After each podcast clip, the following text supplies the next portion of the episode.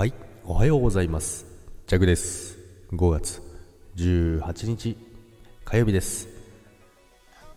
はい、今日もよろしくお願いいたします。今日はですね、ちょっと、まあ皆さんご存知かもしれないですけども、Wi-Fi 爆速方法ということでですね、ちょっとだけ、あのーお話ししようかなと思いますけども、まあ個人差はあるので、一概に皆さんが全員爆速になるとは限らないんですけども、まあ、Wi-Fi のですね、あのーまあ、5G と 2G って大体あると思うんですよね。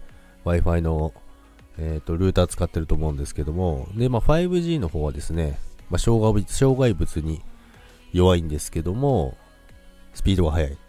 で、2G の方はですね、障害物に強くて、まあ、ちょっと遅いですけど、安定してるというところなんですけども、まあ、それプラス DNS サーバーっていうのがあるんですよね、Wi-Fi のところに。その DNS サーバーは大体自動になってますので、そこを手動に切り替えます。そこを手動に切り替えると、えー、1.1.1.1っていうのを入れます。